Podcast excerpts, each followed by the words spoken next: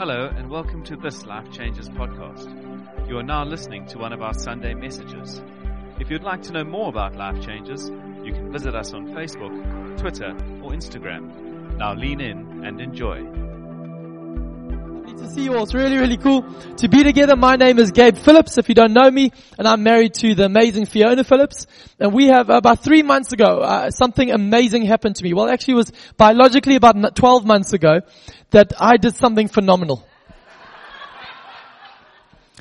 I made a redhead. I made a redhead, guys. I tell you, it was, it's amazing. I just, just, God's good. God's kind, really cool, uh, populating the earth with redheads. But, um, this morning, my first Father's Day, I've been so excited about it. Uh, so, so excited. And then I wake up and Olivia's done nothing for me this morning. Nothing. Just a bit of a letdown. But, uh, she's been making a lot of noise and I really am confident she's probably been prepping something great for lunch. So I'm excited. Just saying I'm excited, but it's really cool to be together. We're going to read scripture this morning, then I'm going to share briefly, and then we're going to have coffees together. Is that alright? Cool. So let's stand to our feet. It's a scripture. We're just taking a quick detour from Galatians just from today. It's found in Luke chapter 3. This is our green screen. Literally it's green, but it's awesome. The Hulk has been here. Luke 3 verse 21 to 22. It's a simple one. We stand because we really believe the word of God has power to change our lives. So we want to honor it and open hearts wide. Simply it says this, when all the people were being baptized, Jesus was baptized too. And as he was praying, heaven was opened, and the Holy Spirit descended on him in bodily form like a dove. And a voice came from heaven saying, You are my son, whom I love. With you I am well pleased. Let's pray. Father, we thank you this morning for your word to us. I pray, Father, that you would leave us indelibly changed as we lean into who you are. We don't want to lean into our weaknesses or lean into our excuses. We lean into your promise towards us and your character towards us. And we know as we do that, we'll find strength to face tomorrow and courage to handle today. I thank you for that in Jesus' name. Amen. Amen. Why don't you take your seat, say happy Father's Day to any dad nearby. It's really cool. We're going to come into the light. Thank you. As I said, the last month or so, we've been delving into the book uh, called Galatians. We'll be back in it next week. But it's a, a book where the author, Paul, is endeavoring to try and convince us, co- trying to convince the church of Galatia then and subsequently us here in Cape Town today, that our faith is not a faith based on conditions. It's not a faith based on ifs and buts. It's actually a faith that is based on the promises of God to us. We've been laboring this and, and, uh, but for some of us it might be a bit of a struggle to understand this because in the society we live, the modern day society, talk is cheap. Am I right? Talk is cheap. It's, it's, it's almost like you want to say, show me the money. Don't just tell me what you say. I want to understand. I want to know it. Because we've seen far too often people reneging on their promises to us. I don't know, it's almost become acceptable, almost expected. That actually, when somebody says something, it's almost like that's too good to be true. What's the catch? When are you going to let me down in this? I, I, maybe it's just me, but I'm willing to bet that there are many people here today who have got broken hearts. Broken hearts because people over the years have made promises that they have not, they've gone back on. Maybe it was that guy or girl that you took on a date and it was so good in, in your eyes. And they promised they'll phone you back. And they never did. Am I just the only one? So everyone's like, no, never happened. Okay. apologize. Maybe it was uh, your boss who, who said to you, if you reach your targets, I promise you're going to get a bonus and you're going to get a promotion and you reached your targets and like an expectant child were there and someone else got promoted. And you just, your heart got hard. Or maybe it was when your dad, years ago, promised you, I'll come watch your game. Or he promised you and said, I'll pay for your studies. Or he promised you, I'll never walk out on your mom. But unfortunately, maybe your dad said those things, but then did not follow through on those promises and did not keep them. I want to say this morning, my prayer is that no matter uh, where you are today, whether you are a dad yourself, whether you are a good dad or an average dad, or whether you are, we've all had dads, biology, biology 101, here we go, we've all had dads somewhere along the line. So I teach you guys this morning.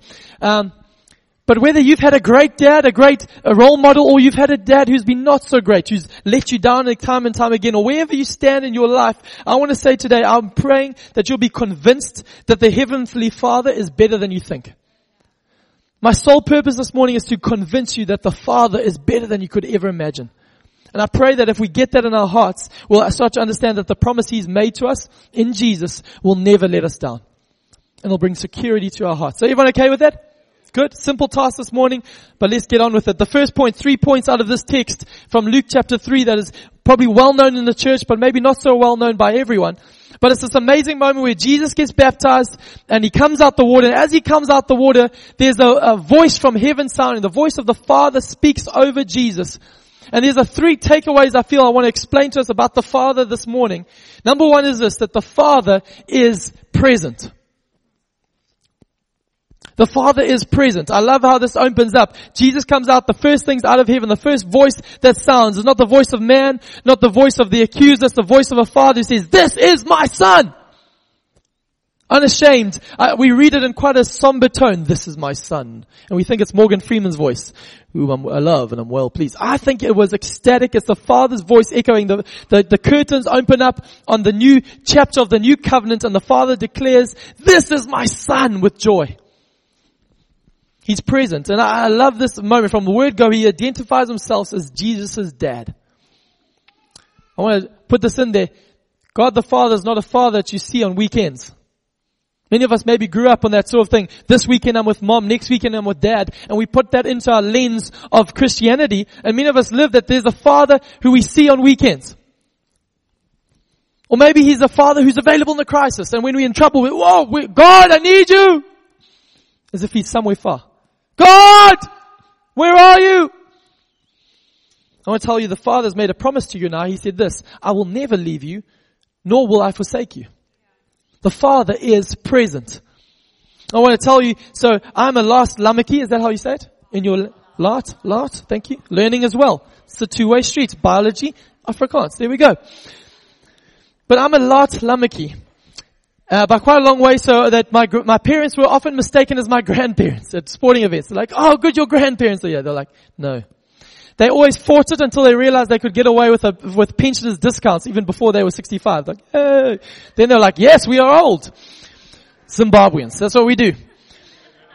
But I want to tell you, my parents, with their flaws and all, I just, uh, the one thing that I love about my mom and dad is the fact that we were sporty boys, all three of us. My dad, not so much. Co-awards were not given to him graciously by God. They were skipped a generation to us. And uh, but my dad didn't care about sports so much. He wasn't into it. But I'll tell you this: not a Saturday went by when I was playing a sport when I look and I see the battered old car come into the parking lot. Think Spud. That's my family. And my parents would get there and my dad from the sidelines would yell out at inappropriate times because he did not know the rules. I'm a spin bowler, okay? For those who don't know cricket, we come on later in the game. My dad had been there 10 minutes and he thought, why is he not bowling it? He's the best. So my dad would yell on the sides, bring on the spinner! And I'd be like this, shut up, go. And as much as that memory's in there, in that moment as a teenager, I was embarrassed a little bit. Something that I loved was that my dad was always present. My dad was there. Didn't understand what was going on, but he was there. He was like, that's my boy. I also want to tell you that the father is also not a God who's into timeouts. It's crept into our culture, the way we discipline children. You've been bad, go to your room. Oof, separation. I'm not here to, to give you parenting tips on your children. Not yet, there yet. But I do want to say, I think the problem with that is it's filtered into our relationship with God where things are good, we know God's there, but when things are in chaos or we're not meeting the standards, we think God's like, I'm out of here. Or God's like, you go into a room, think about what you've done. And we feel the separation, you say, we say these words, they trip over our tongues easy. I'm feeling far from God. When he says, well, I'm not far from you. The Father is present. The Father is present. Here's the thing, I went to Namibia and I saw this amazing scene play out. I've told the story once before, but it's quite a while ago, so I'll say it again. So good, you say it twice. I saw this, we're at this gathering, uh, uh, and there's a whole bunch of parents and kids going wild and fun happening, and a dad who had a daughter and a son, they were watching TV on the, on the side, and uh, they were all chatting, and then all of a sudden you heard shrieks coming from the, the lounge, because the brother was punching the sister, and the sister was pulling his hair, and a bit of a scuffle that, as kids do. And the dad went, hey, boy, come here, because it was the boy who was the antagonist, and he comes through, stomping through, and I'm like, so conversation's happening, but I'm intrigued, because it's a moment like, oh, what's gonna go down now? We're going to get the, get, get the belt out. You know, it's like in front of everyone. Like, how do Namibians do it? I don't know. I'm just intrigued. He's going to be told, go, go, go to the car. It's in the car. I'm just, I'm just watching. Everyone else is continuing, but I'm watching with one eye, this dad. And I see the boy comes sulking. Yes, what dad? Yes, dad. The boy around eight years old, the dad said, come, it's time for a timeout. So I'm thinking, oh, he's, here we go. He's off, you know, he's off. And the boy goes, oh, dad. And the boy clambers onto his dad's lap. And uh, not happy, puts his head in his dad's chest, and his dad holds him tight. And I'm just like, well, this is strange punishment. The boy's not happy, okay? This is not like it's light and fluffy. This is discipline happening.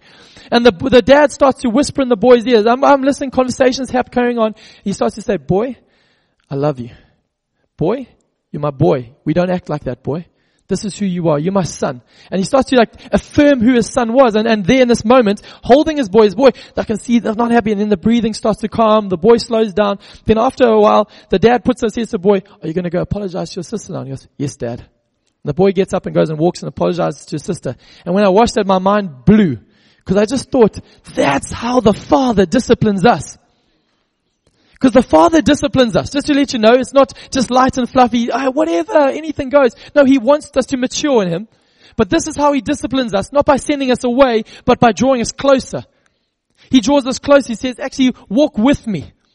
I want you to come closer. And we have to understand that when we sin and we walk out in a tantrum, can I tell you where the Father goes? He goes with you. There was a theology that happened and somebody once used to say, and I understand the context, but whenever you have a temper, the Holy Spirit leaves. I'm like, where's he going? Because everywhere he goes, there's sin. I tell you, there's sin everywhere. Don't worry. There's a lot of sin. But the Father's not afraid of it because he paid for it already. He's present. There's not one inch of the world where he is not. And I want to tell you, he is present. And the Father is with you. And this is not light and fluffy to get, make you feel better. It's actually to let you know that there's nowhere that you can run from him. David says in the Psalms, it's the truth of who he is. The Father is present and he declares this to you every day. Secondly, from this text this morning, the Father is not only present, he is also affirming. He says this, this is my son, whom I love. The Father doesn't leave everyone, anyone guessing to his, about his feelings towards Jesus. Not even for a minute. Not even for a second. No one else goes, I wonder what Jesus and his Father, the relationship's like. Is it a rocky time? No, no. From the word go, it's my boy and I love him. The father couldn't be contained with his love for his son. He is not some dour, grim-faced father that you're nervously peeking over to see if he's giving a thumbs up or thumbs down. Is my dad, is my dad happy? Did dad see that? Is it okay? Is it alright? Like as if he's some uh, Roman governor in the Colosseum going, uh, I'm not too sure, sorry. Many of us live with this understanding of God that He is, He's in limbo towards us. He's, uh, oh, you know, we'll see how you do. This week, good job, buddy. Next week, present but not happy. Present but just, just no, not good. No, no, He's present but He's also affirming. This is the Father's posture towards humanity, towards Jesus. And I love this because He doesn't leave us guessing for a second. Many, I, I heard a friend of mine once say about his dad, he said, my dad's never told me he loves me. But he says, no, but I know my dad loves me though. He had to almost convince himself, I know my dad loves me. But he's like, but he never told me. And I thought, ah, what an indictment. How, how can we live like that? I think in our society, and I understand how it happens, but we are people. God doesn't say, He knows He loves, and He knows. He's my son, man. He was with me for eternity. He knows my affections. The Father's not presumptuous. He tells us. He tells Jesus, I love Him. This is who the Father is towards Jesus and by default towards us. I love the fact that He also says, He doesn't say, this is my son whom I love, but does he come in blonde? or I love him, but I wish, I wish he was a little bit more well behaved. I love him, but I just wish he didn't do those things so often. No, the father doesn't say I love him, but he says I love him and that's who the father is. He's not a father who's uh, giving it out oh, just begrudgingly. I'm sure I'll love him. I suppose I have to. I'm God. I have to love them. No, no, no. This is who he is. And I love the fact that it's not based on your performance, but it's rather based on his heart. This is who the father is this morning. Now let me talk about my mom and dad as again. Why not? They're from Zimbabwe. But I used to love how they used to gather and you might have seen them when they come visit the church. I'd do public speaking and before I was even finished, my mom would be trying to get the congregate, the, the, the, the, crowd to do a standing ovation. No one ever did it except my mom and dad. It was that awkward thing. Done it here. We're finished preaching and they start applauding. I'm like, no, don't do that, mom and dad. It's who they are and it's embarrassingly over the top at times. But I just love it and I, the fact is sometimes I've, I did public speaking and the, the adjudicator would say, not great. Mom was like, what do they know anyway? You're the best. You're amazing. Uh, and uh, my mom once in grade two, I came second in the spelling competition. Unfair, my mom said. That's nepotism. That they must be related. Something's going on underhanded there. My mom made a fake certificate to say you actually won, saying first place. They put it. Now, now whether that is playing into the millennial self-entitled thing, uh, maybe it is a, to a degree. You all get a trophy. No, but I think what I love about it is that it actually shows the Father's heart. That's who He is towards us. He's a Father who's lavish. The scripture tells us in Zephaniah 3 that He actually spins wildly in delight over us. This is not a God who's like, yeah, I kind of like him. No, he's spinning wildly in delight. Says he rejoices over us with singing. What dad has ever done that? My dad loves me, but he has never sung and danced over me. It would be a bit strange. But that's the Heavenly Father. The Heavenly Father who knows my mistakes, knows my weaknesses, knows my faults. He's not denying them, but He says, I've provided a righteousness for them through my Son Jesus so that I can declare that you are my Son whom I love. Oh, it's great news. Maybe you've grown up with a, a harsh, tough father. And you think maybe it's a father's job to teach their child, children that the world is harsh. My job, I've got to tell them it's harsh, you know? I want to tell you, yes, maybe the world is harsh. But the father is kind. And I'd rather teach my children, they're going to find out the world is harsh. Absolutely. They'll find that out without me teaching them. My job is to teach them that the Father is kind. So that when the world is harsh, this is where you run. This is the voice that you're dictated by. Not the voice of the world that says you're failure, but the voice of the Father says this is who you are. That's my job as a dad. And our job as a community. Thirdly and finally this morning, the Father is present. The Father is affirming. And the one I love the most is the Father believes the gospel. How's this? What, what do I mean by this? The Father believes the gospel more than you and I believe the gospel. Why? Because He made it up. he worked it all out. He knows it completely backwards. He knows it he's like, this is the best idea I ever had. Eternity. The gospel. Angels long to look in on the mystery of what? The gospel. That God would provide for broken humanity a way to become sons and daughters. It's a mystery that blows our mind that Jesus would do this. So much so the Father says, this is my son whom I love and I am well pleased with him. Why is this huge? It's because in Luke chapter 3, if you flick the pages before that, Jesus has done nothing amazing yet, yet that deserves the pleasure of heaven. No water into wine yet.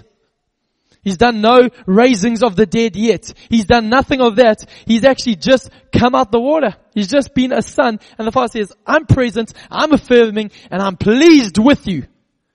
We said in the beginning of Galatians here, he said, would you make the trade? Religion says you gotta work for God's pleasure. But actually the gospel says you work from God's pleasure. That He's pleased with you. That's how we are able to walk and live and be a son because He's already pleased knowing He is pleased with us. I want to tell you that the gospel declares that you work from the Father's pleasure. He's not a Zeus-like character at the top, waiting to reward you or, or chastise you over your Herculean efforts and well done, you get a reef. No, you do not. A Zeus-like God, uh, thunderbolts and lightning, very, very frightening. No, that's not who he is. He's a father who believes the gospel. I'm a man who loves movies and emotional ones. I'm watching uh, Britain's Got Talent at the moment. I can't make it through one act without crying. My wife's like, what is wrong with you? I'm like, it's the Panarottis adverts. I'm like, oh. Crying. Because they're so bad. But anyway. Don't get me guys out on the Panarottis adverts. But there's a movie, sorry, apologize, that's on the side. There's a movie called Eddie the Eagle. And it's actually, I don't know if anyone's seen it, it's a, a true story based on a true event that happened in the 80s. And there was this young lad called Eddie, who was born with handicaps and disabilities. He was a boy who struggled to walk, but he had a vision that he would one day take part in the Olympics. And this is just a spoiler alert. If you haven't watched it, block your ears. I'm joking. It's good. But in this, in his journey, in his struggles, only his mother backed him. His mother just backed him and backed him and backed him. But, but his father and others, so including his dad, others, they, they didn't. They thought throughout the movie his dad just ran him down and so he'd actually pointed out, boy, you're handicapped. And under trying to protect him, you're handicapped. You're wa- don't waste the money. I'll show you your lack, your, your defects. Come on, just settle. But Eddie wouldn't be talked down. And just in case, well, spoiler alert, he went to the Calgary Winter Olympics where he set the brand new British record for the longest ski jump ever for a British jumper. And yet still finished last. he got the British record but finished last. last. His story caught the attention of the world as many celebrated him and found such courage from his story. But others dismissed it and called him embarrassing and, and, and a bit of a, uh, bringing shame to the sport. But the story gets amazing at the movie. We're in the cinemas watching this and when he arrived back home at the airport, the crowd shouting his name, Eddie, Eddie, Eddie, become a bit of a household name. There was his mom at the airport, as the doors open, his mom wearing, she'd always wore these cheesy sweaters, hand knitted sweaters, and she was proudly wearing it saying, Eddie, I'm Eddie's mom. Smiling there, and he's like, hi mom, and walks in. Behind her is his dad wearing a jacket, grim-faced as he has been the whole movie, pointing out the boy's lack. And as the whole crowd goes silent for, for effect, they go quiet. He comes up to his dad and he's a little bit awkward because he spent a lot of money on this and says, hi dad. And he looks up at his dad. His dad without saying a word unzips his jacket. He's wearing a cheesy sweater says, I'm Eddie's dad. At that moment, Gabe Phillips in the cinema is finished. Crying and my wife's like, really? That's all it took, eh? Gone. And the reason why I'm crying, maybe it's, maybe it's because I'm a, of a softer disposition, but actually I believe something inside of me has gotten of this fact of who the Father is towards humanity. And that actually, why are, why are people crying at Britain's Got Talent at the people who struggle and then get affirmation with the golden buzzer? Why do we all go, something inside of us longs for somebody to say, I'm proud of you. Somebody long, something inside of us longs for somebody to say, I believe in you everything in our world. People say, don't give people a big head. I say, why? The world will knock it down to size very quickly. But the Father pours out His affections in, and this is who the Father is. The Father believes the gospel, and He's standing unashamedly, unzipping, saying, I'm Gabe's dad. This is my son with whom I love and I'm well pleased. Not based on performance, but based on His heart. I want to tell you this morning, as a father, if you ask me what I wanting to be to little Olivia Grace, the greatest little redhead the world's ever seen, I want to be present as a dad. I want to be there. Not just in the high moments, but in the everyday moment. I want to be there. Secondly, I want to be affirming. Not just guessing, saying, ah, so, so, ah, she knows my love. I want to tell her that I love her. Again and again, not just with words, but with my heart. And thirdly, I want to believe the gospel for her. I want to point her to a Jesus who says, actually it's not about where you fall short, it's where He makes up your lack. Can you trust Him? You can trust Him. That's what I want to do. And I want to ask us as a community, as fathers, but also in the natural, but as a community here at Milton, can we create a community where we are present for people? Not looking over their heads, not looking at our watches, but present with them. Can we be a people who are affirming, not calling out the defects? It's so easy to point out the faults. It's easy. Can we look for the gold and call out the golden people? And thirdly, can we believe the gospel for people that Jesus, yes, your story might be terrible. Yes, you might have gone so far, but let me tell you, His grace goes further still. Can that be our default? Because that's the default of the Father's heart towards us. I want to land with a final story. There's a time every boy grows up with uh, with thoughts of their dad, and uh, where they say, "My dad is bigger than your dad." My dad could beat up your dad. My dad's richer than your dad. And, and, and we say these sort of things, but then there comes a moment in your life where you have a moment of realization and you're like, oh, dad's not as cool as I first thought. Oh, okay. You know, when as you just realize, okay. Maybe for you it was when you first heard your dad with the hammer and he hit his thumb and he, and he swore for the first time. You're like, whoa, I didn't know dad said those words. That's hectic. Or, or maybe it was the first time you stumbled over your dad's porn mags under the bed. Bit of a shock. Or maybe more seriously, it was the first time you saw your dad throw a punch at your mom. Or the time your dad said, actually, I'm leaving and he never came back. The moment where you, you realize dad's not as cool as I first thought he was.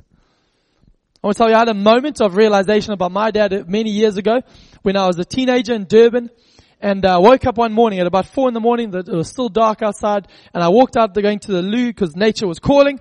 And uh, and down the passage, I saw the the light the light on in the lounge, and it caught my attention. It's strange. So I thought maybe someone's left it on. I, I tiptoed down the, the, the passageway, looked into the lounge, and in the lounge, I came across a very, very intimate scene when my father was lying face down on the floor on the Bible, weeping, crying out des- like desperate prayers. And like, and I was, I was quite shocked by this. I'd never seen this before. And I was quite bothered by this. And I, I'd stumbled onto this intimate scene, so I backtracked. I didn't want, I thought I don't want to disturb this moment, so I walked all the way. But I lay in bed quite disturbed, thinking something must be wrong for dad to be doing something like that something must, mom must be sick, must, some, financially we're in trouble, something's happening, what's happening? But I was, I was, disturbed the next morning when I woke up, I, I sidled over to my mom and I said, mom, I, saw something last night that bothered me. She's like, okay. I, I, I explained the scene I saw dad. I said, is everything okay? And my mom shook her head and said, Gabe, you don't understand. Your dad has been doing this every day since we got married. He's been waking up and praying for the family. And in that moment, I realized that my dad, with all his faults, with all his defects, with his, his lack of skill, cohorts, with where he fell short a number of times. I'm not saying he's a perfect man, but I'll tell you, in that moment, for me, my dad became better than I'd ever imagined because I, there was stuff he was doing that I was even I was aware of. And I want to tell you today that that illustration pales into insignificance when you realize that the Father is present he never leaves you. The Father is affirming He is for you and the Father believes the gospel. He says, I'm pleased with you not because of who you are, but because of what I have done for you and I'll ne- you'll never lean into displeasure again if you trust me. That the Father, the scriptures go to say, He ever lives to pray for us. The Father is better than you could think, ask or imagine. It's who He is. And when we understand this, it'll affect every area of our lives. Parenting, teaching, work, being a brother, being a friend, I want to tell you the Father is better than you can imagine. And I pray this morning that that will go deep in our hearts and resurrect dead hearts and would bring courage to weak hearts and call us to trust Him with everything. Can we close our eyes?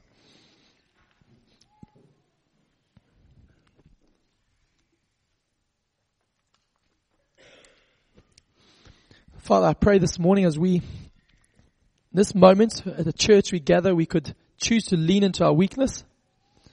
We could choose to lean into where we fall short. We could choose to lean into all that is so much to be done. But in this moment, God, I pray for my friends here that we together would choose to lean into the Father. I pray it's a simple word today, but God, I pray that the simplicity of your gospel would break hearts open like never before. That you're whispering in ears, I am better than you think. But God, where are we going to get the money from? I have resources you don't know of. And I do not ever run dry. God, uh, my emotions are wrecked. I have enough answers for you. I am more than enough. Where do I turn, God? I am for you. I am with you. I'll never let you go. I thank you, Father, that word would go deep in our hearts. I pray it would haunt us as we let go of other things and say, God, we're trusting you alone. Thank you, Father, in this moment. I pray with boldness over every heart you are present and with us.